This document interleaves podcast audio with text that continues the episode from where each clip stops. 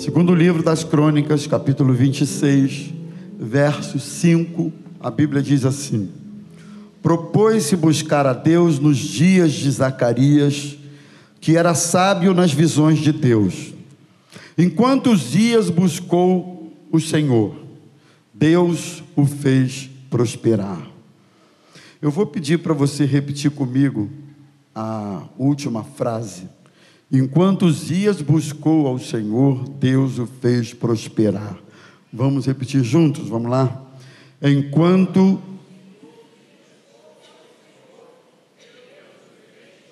Mais uma vez, gente, mais forte um pouquinho, vamos lá. Enquanto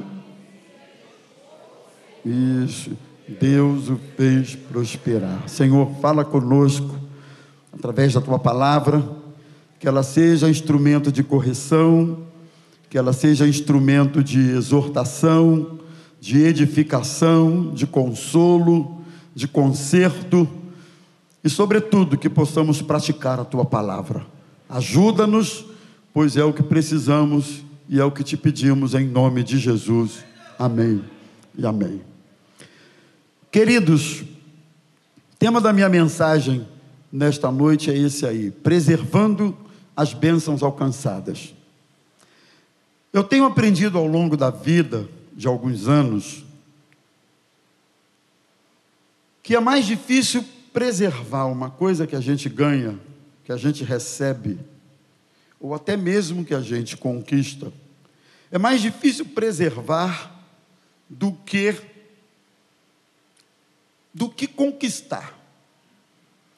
Eu tenho a impressão que nós somos muito bons na conquista. Eu acredito que o foco das nossas orações sempre é direcionado para novas conquistas.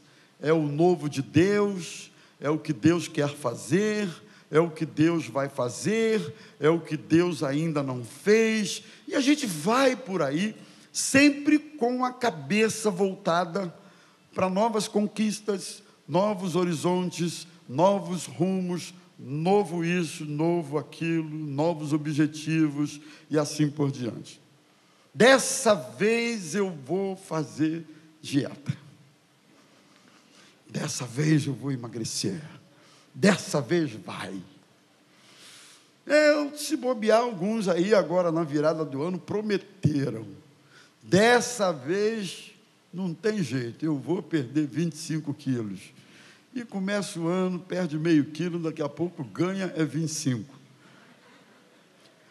Alguns até conseguem alcançar seus objetivos, mas a grande luta, o grande desafio e a grande derrota de muitos não é na conquista, é na preservação daquilo que Deus já deu, daquilo que Deus já fez.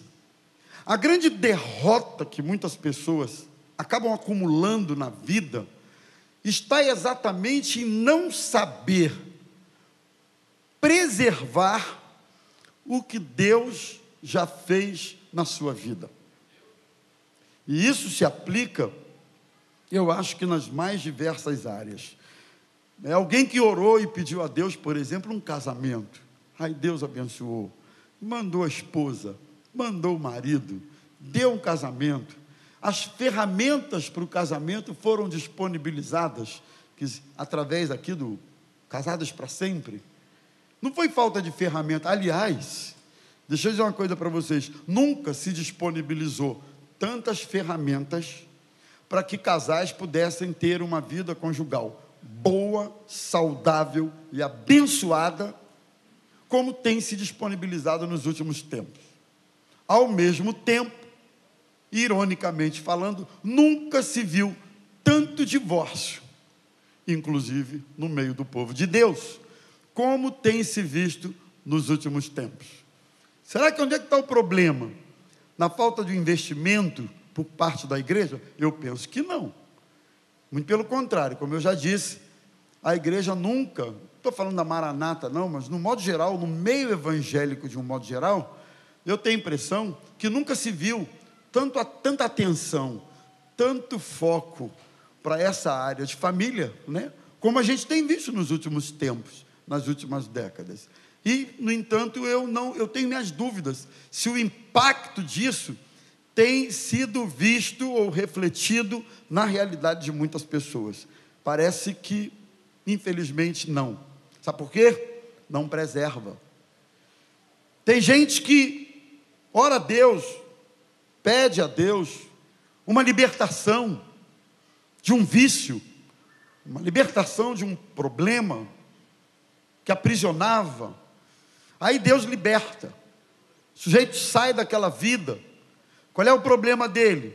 Foi liberto, mas não soube manter, não soube preservar aquilo que Deus fez. Algumas pessoas, até eu coloquei aqui, foram restauradas por Deus. Deus prosperou, mas não soube preservar a bênção de Deus. A minha palavra hoje tem a ver com isso aí, o desafio da preservação. Não é o desafio da conquista. Talvez muitos de nós aqui não estejamos precisando conquistar. Nós estamos precisando prestar atenção no que Deus nos deu e que estamos perdendo. Você está perdendo teu filho, porque não conversa, porque não tem diálogo, porque não ouve, porque não... Você está perdendo. Você está perdendo, você está perdendo um ministério que Deus deu a você, tão bonito, tão abençoado, que Deus colocou na sua vida. Por que que está perdendo? Não preserva, não valoriza, não investe, não... Sabe? Muita gente, irmãos, só dá valor depois que perde. E aí depois tenta fazer um caminho que costuma ser dos mais difíceis. Sabe qual é? É o caminho do resgate. Embora eu, eu, eu, eu, eu creio que nenhum tipo de resgate, do que quer que seja na vida, é, é impossível acontecer, claro, dentro de, uma, dentro de um bom senso, né? Alguém morreu, como é que vai resgatar? Não estou falando isso, mas algumas perdas ou alguns prejuízos na nossa vida, eu creio na possibilidade, em Cristo, de que haja um resgate de algumas coisas perdidas. Porém, você há de convir comigo, que você tentar correr atrás do que você perdeu é muito mais difícil do que você preservar. A gente não preserva porque não valoriza, a gente não preserva porque a gente nunca acha que vai perder. Eu me lembro um marido cujo casamento era super estruturado, super bacana, e esse homem, isso tem muitos anos, ele chorava copiosamente, porque ele dizia: pastor, eu nunca imaginei que a minha esposa ia chegar para mim e dizer: chega, não quero mais, vou embora, não aguento mais, e me largaria. Eu nunca imaginei que isso fosse acontecer. Pois bem, aconteceu. Um dia ela chegou e disse que não queria mais. E o homem estava vivendo aquele tempo de abandono da esposa, como quem mal podia acreditar no que tivesse acontecido. Sabe por que que perdemos? Porque não acreditamos que podemos perder um dia. Deus te abençoou, Deus te deu, Deus abriu as portas, Deus atendeu a sua oração, Ele honrou o seu esforço, porque muitas conquistas que a gente tem na vida, elas são fruto de esforço, de trabalho, de tempo, empreendimento e tantas outras coisas. Deus nos abençoa. Agora, a preservação é com você. Você precisa pedir a Deus sabedoria, pedir a Deus graça, você precisa pedir a Deus entendimento, bom senso, equilíbrio e outras coisas mais, para não perder aquilo que Ele tem colocado nas suas mãos. Então, muita gente perde. E outra coisa, muitas perdas que nós temos, elas ocorrem porque, primeiro, a gente perde para nós mesmos. Eu vou repetir. A perda começa quando você perde para você mesmo.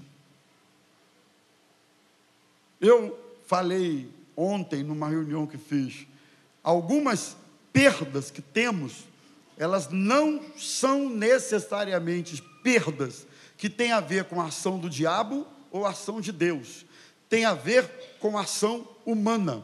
Primeiro, nós somos derrotados para a gente mesmo, nossas inclinações, nossas posturas, nossos equívocos, nossa maneira de pensar, a gente vai perdendo para a gente mesmo, até que essa perda extrapole. E conheço pessoas que perderam credibilidade. Credibilidade não se impõe, credibilidade se conquista, não é verdade? Muitas vezes se perde a credibilidade por ações impensadas que são praticadas no impulso, e essa credibilidade você levou anos para alcançar. E, no entanto, num momento impensado, num impulso da vida, numa hora que você, sabe-se lá, estava com a cabeça onde, você fez determinada coisa e perdeu a sua credibilidade. Conheço gente que perdeu a credibilidade, perdeu relacionamentos e tantas perdas. Então, hoje, eu quero falar sobre preservação, o desafio de preservarmos a bênção de Deus. O que significa preservar? Vamos à frente aí. Manter, zelar, cuidar como algo de grande valor. O que Deus colocou e tem colocado nas suas mãos, entenda isso, tem valor, e muito valor. Portanto, preservar tem a ver com zelo, manutenção. Tudo o que é entregue à própria sorte e não tem manutenção, se, ah, me ajuda, se dissolve, se desfaz. Tudo que não tem manutenção, uma casa que não, ninguém usa e fica lá fechada, ela se desintegra muito mais rapidamente do que uma casa que tem uso. Fica lá.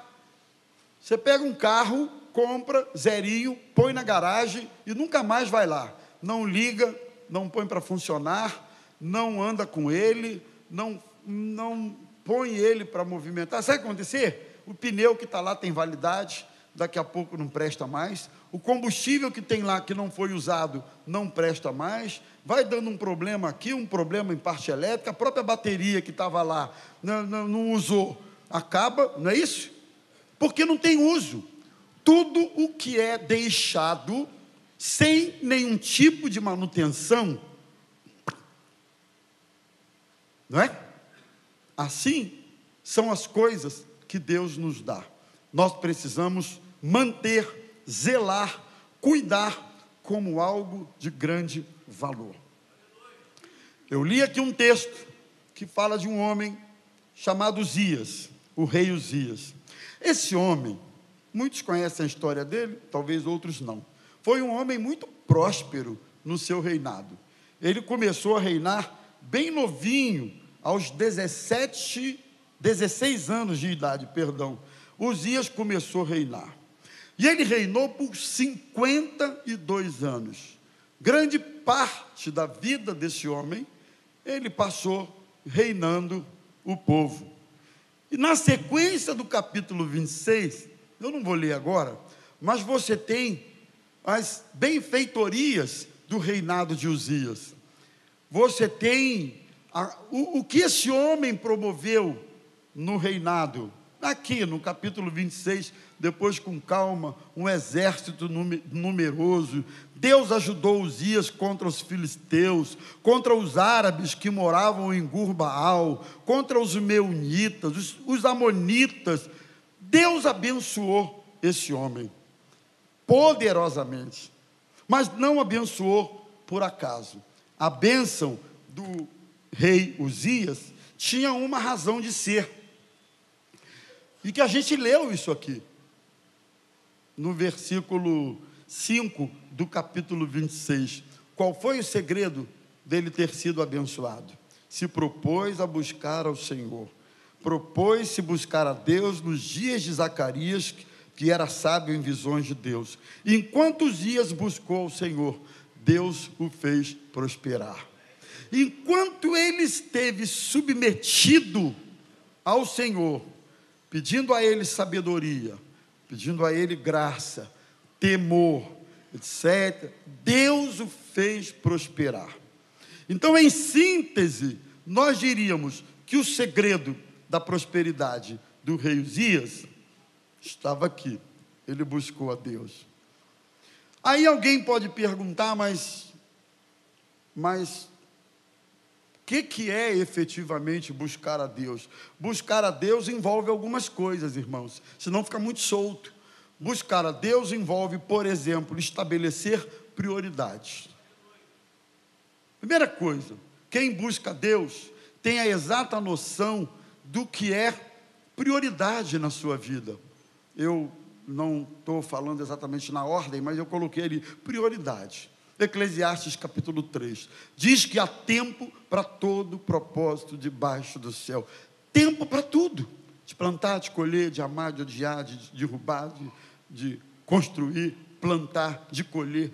Há tempo para todas as coisas. Portanto, quem busca a Deus estabelece na sua vida prioridades.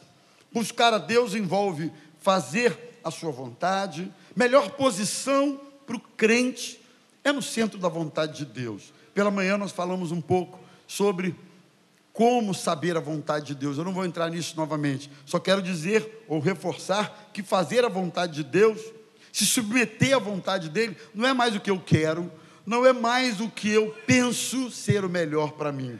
Não é mais o que eu... Não, mas é aquilo que Deus quer para a minha vida. Isso envolve buscar a Deus, submeter a sua vontade ao senhorio dele, mesmo quando isso parece não ter sentido algum.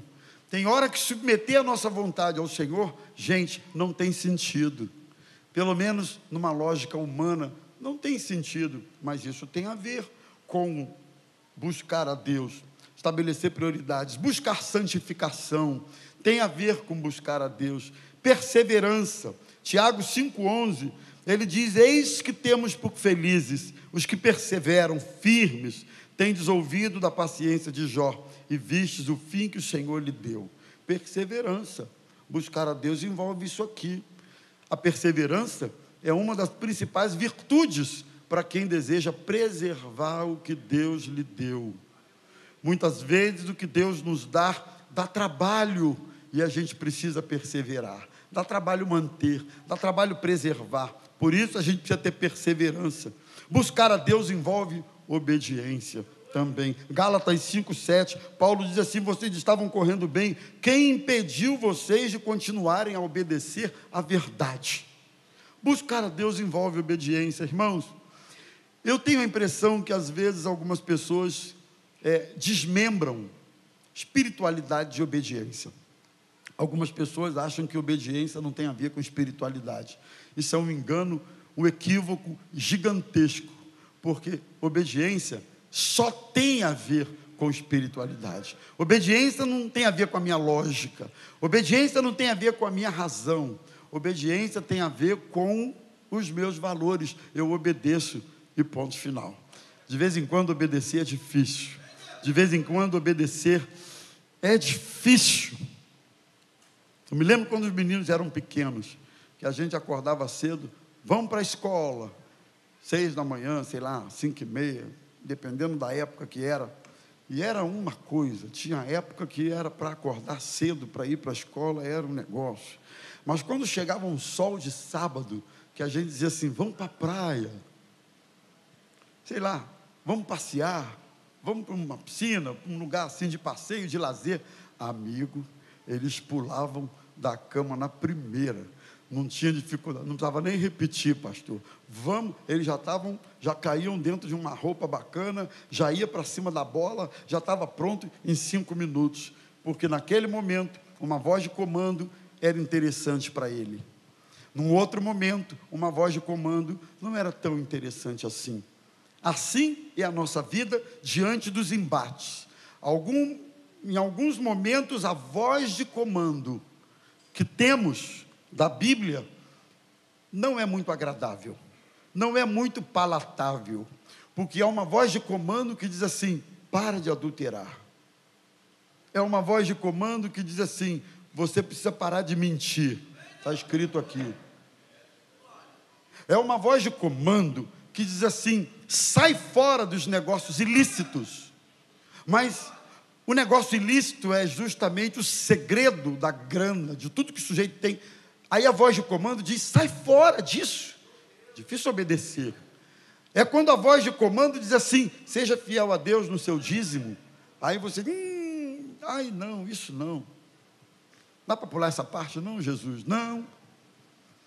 É quando alguns, algumas, em alguns momentos, essa voz de comando, ela contraria a nossa tendência. Aí nós precisamos obedecer. Então, inicialmente, Uzias foi abençoado porque se propôs a buscar ao Senhor, que por sua vez envolve tudo isso aí. Em segundo lugar, irmãos, eu queria pensar com vocês alguns princípios que Deus utiliza para abençoar uma pessoa. Às vezes nós questionamos isso. Por que que Deus abençoa alguém? Por que que Deus... Eu coloquei ali em primeiro: Deus abençoa pela sua soberania. Soberania não é para ser discutida, é para ser acatada. A Bíblia diz que Deus é o juiz, a um ele abate e a outro ele exalta. Parece que alguém diz... Tem gente que Deus diz assim: eu vou abençoar e pronto, e acabou. Eu vou abençoar, eu vou abençoar e eu vou abençoar. E abençoa mesmo. Ele é soberano, ele é Senhor. Parece que uns são mais... É, eu, eu não sei explicar muito bem, mas é o que, é o que, é o que notamos. Ele é soberano. Ele abençoa quem ele quiser. Ele abençoa como ele quiser. Ele multiplica na proporção que ele quiser, porque ele é Deus. Como ele também abate na proporção que ele quiser, porque ele é Deus. A uns ele exalta, a outros ele abate. Tem gente que precisa ficar no abatimento, ficar ali, porque aí ele é fiel. Deus sabe de todas as coisas. Qual é o critério que Deus utiliza para abençoar? Seus propósitos específicos. Em segundo lugar, Deus tem propósitos específicos, eu creio, para cada um de nós aqui, que são propósitos dele para a sua vida, não são para a minha, nem para do senhor, irmão Mário, nem para do Jorginho, nem para do, nem para do Luiz e nem para o Rômulo. São propósitos para a sua vida, específicos. Foi quando o Espírito Santo diz: separai-me agora, Barnabé e Saulo, para a obra que eu tenho chamado eles. Separai-me agora. Não é todo mundo, é Saulo e Barnabé. Não é qualquer um, é Saulo e Barnabé. Mas e qual foi? Mas por que que Deus... Por que fez, irmão? Tem hora que Deus não tem que dar explicação. Aliás, Deus não tem que dar explicação hora nenhuma, para ninguém. Ele é Deus, ele é soberano, ele tem propósitos específicos, não é?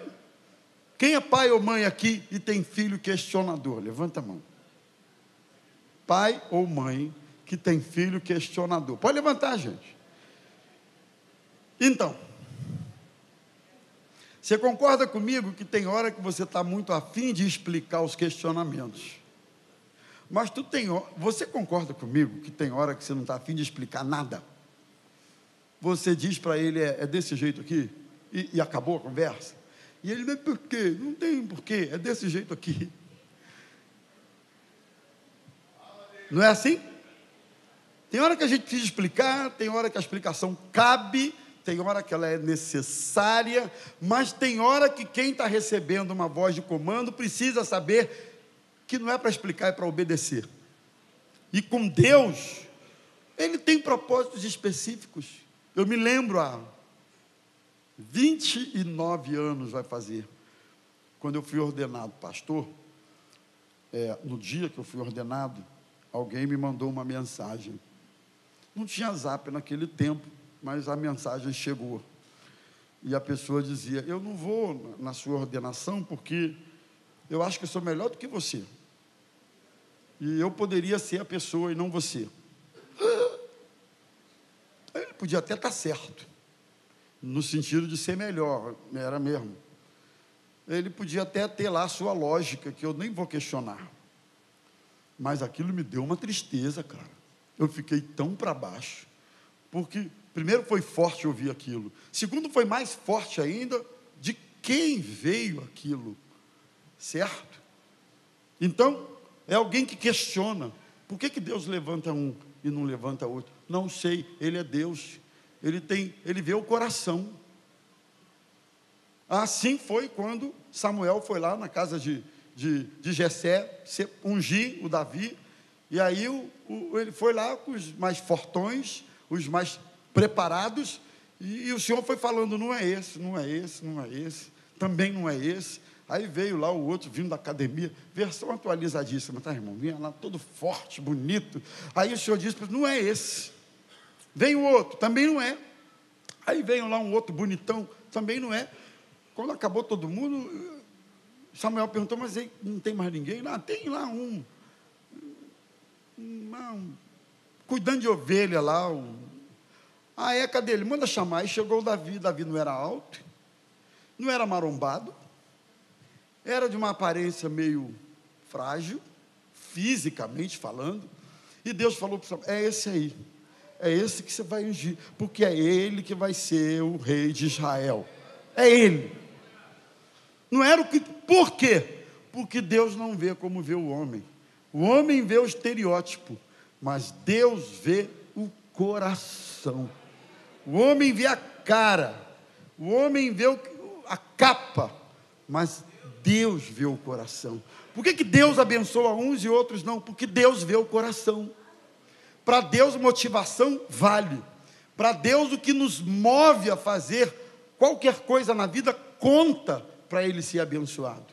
Por isso você não entende porque algumas pessoas até fazem algumas coisas boas, mas parece que não são muito abençoadas. Porque Deus vê o que está lá dentro, o que está escondido, o obscuro. É a partir do obscuro que o céu vai dizer sim e amém. Ou é a partir do que está obscuro que o Senhor rejeita. Então, cuidado quando você for fazer alguma coisa. Hoje pela manhã nós lemos isso. Tudo o que fazemos, devemos fazer como quem faz para o Senhor.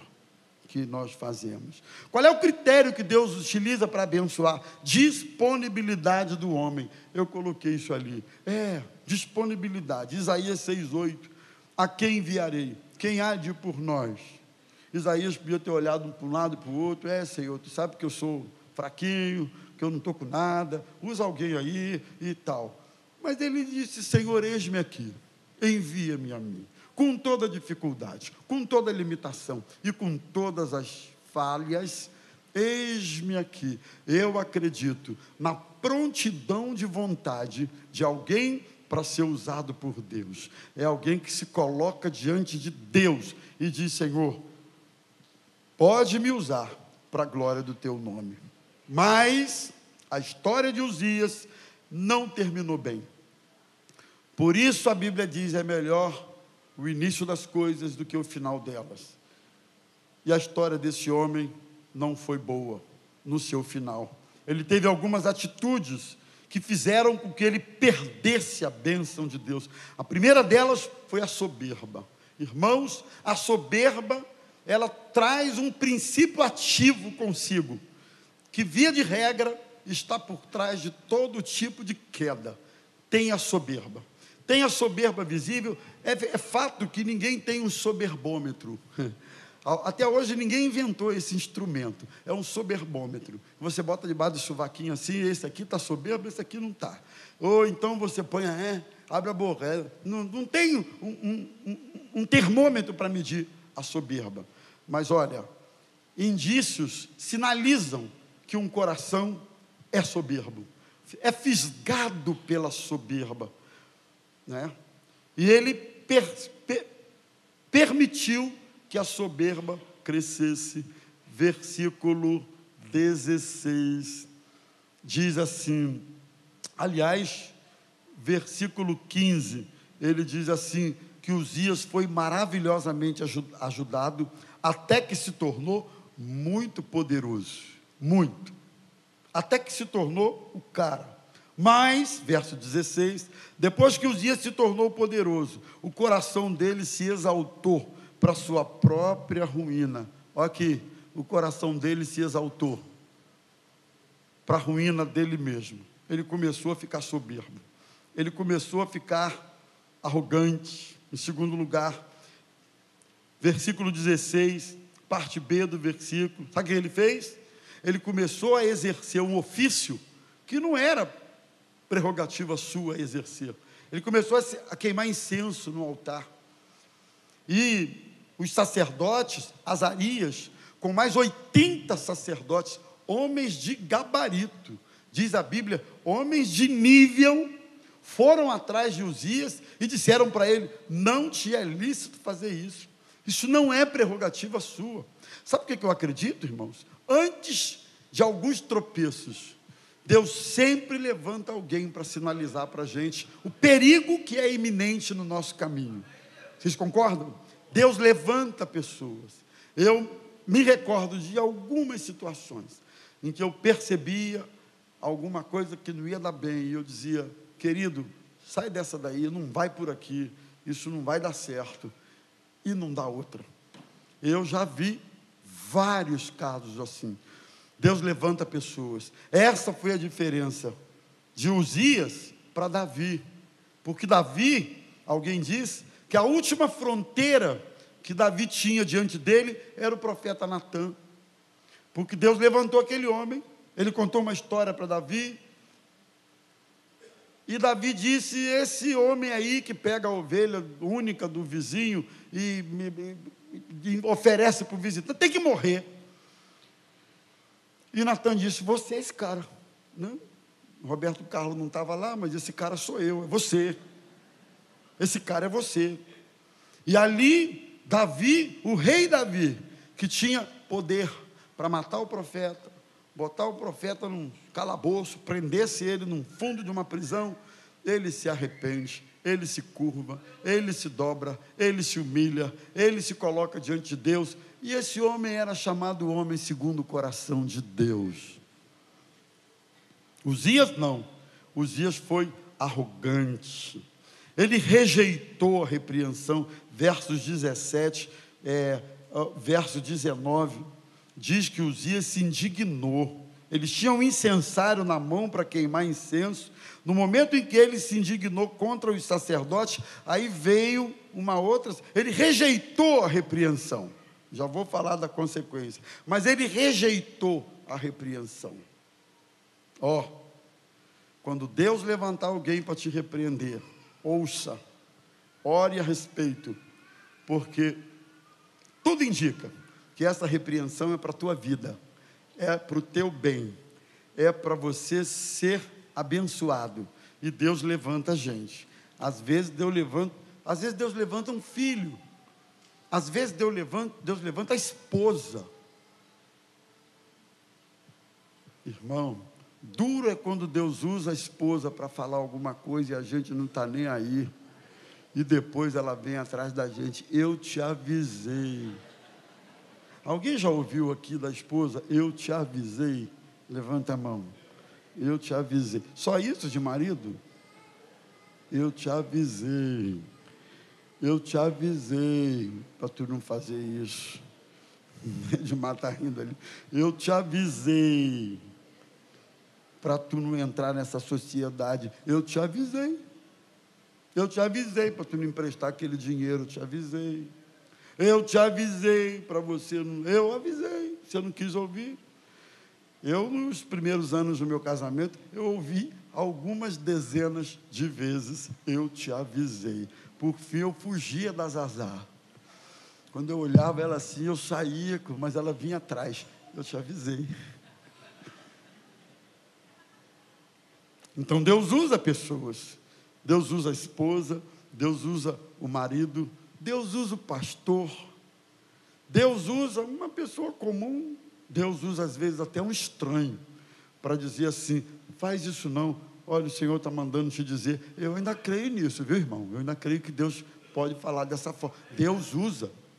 As placas e os sinais sempre aparecem na nossa frente. A gente é que não quer ver e atropela tudo e vai em frente. Mas ele rejeitou a repreensão. Aí vieram as consequências. A primeira delas, ou a principal delas, ó, é que ele foi atacado de lepra. Verso dezenove, diz isso aí, que ele ficou indignado, e no momento em que ele se indignou contra os sacerdotes, a lepra lhe saiu na testa, ali mesmo, na presença dos sacerdotes, na casa do Senhor. Foi na hora, Hã? foi na hora, vieram as consequências. E você sabe que lepra, naquele tempo, era, era um sinal de imundícia, não podia, era segregado, o leproso ficava segregado, foi atacado de lepra, perdeu o lugar de honra, diante de Deus e diante dos homens. Versículo vinte vai falar isso aí, quando o sumo sacerdote Azarias e todos os sacerdotes se voltaram para ele, ele estava leproso na testa, então apressadamente o tiraram dali, e até ele mesmo se apressou em sair, visto que o Senhor o havia ferido. Perdeu o lugar de honra, sacerdote, perdeu o lugar de honra diante de Deus, e perdeu o lugar de honra diante dos homens. Ó, oh, Deus tem colocado você em lugar de honra, tem? Deus tem colocado você em alguns lugares privilegiados, que talvez muitos gostariam de estar. Então preserve isso com temor do Senhor, preserve, preserve, cuide, mantenha. Peça a Deus graça para que você seja preservado neste lugar, sem orgulho, sem soberba, sem empáfia. Viveu isolado por fim, até morrer. E assim foi o final desse homem. Ficou isolado. Às vezes o isolamento é um isolamento espiritual, é um isolamento físico, é um isolamento social, familiar. Conheço gente assim. E às vezes esse isolamento perdura até o final da vida do sujeito. Portanto, preserve o que Deus tem colocado nas suas mãos. Peça a Deus graça, peça a Deus sabedoria, né? Para cuidar, para zelar, para preservar o que Deus tem dado a você. E Ele tem dado a você uma família linda, uma esposa linda, não é perfeita, mas é a tua esposa. Filhos lindos, não são perfeitos, mas são teus filhos, não é? São os nossos filhos. Deus tem dado a você lá uma igreja bonita, não é o templo, são as pessoas. Deus tem dado a você uma condição privilegiada de honra. Olha quanto tempo você levou para conquistar o que você conquistou, quanto tempo, esforço foram necessários para você chegar até aqui, e Deus abençoou você. E agora você está tratando disso com a maior, com a maior displicência. E a minha oração nesta noite é que o Senhor nos dê essa, esse despertamento. Olha o que eu tenho feito na sua vida. Pare de se comparar com fulano, com beltrano, com quem quer que seja, porque para cada um Deus dá a porção que lhe convém dar. Eu creio nisso. Para cada um, eu não quero a porção do Luiz, eu não quero a porção do Hermes, do Luiz eu só queria mesmo a magrezinha dele, seria uma bênção, mas fora isso não mais. Eu, entendeu? Eu não quero a porção, eu só quero cuidar daquilo que Ele tem colocado nas minhas mãos. O que é que Deus tem colocado nas suas mãos? Coisa muito boa. Eu não acredito que haja uma só pessoa aqui hoje que Deus não tem abençoado com coisas lindas, e que o diabo está ali só na espreita, esperando você dar só uma bobeada para interferir nesses planos bonitos de Deus na sua vida. Isso é, se você permitir.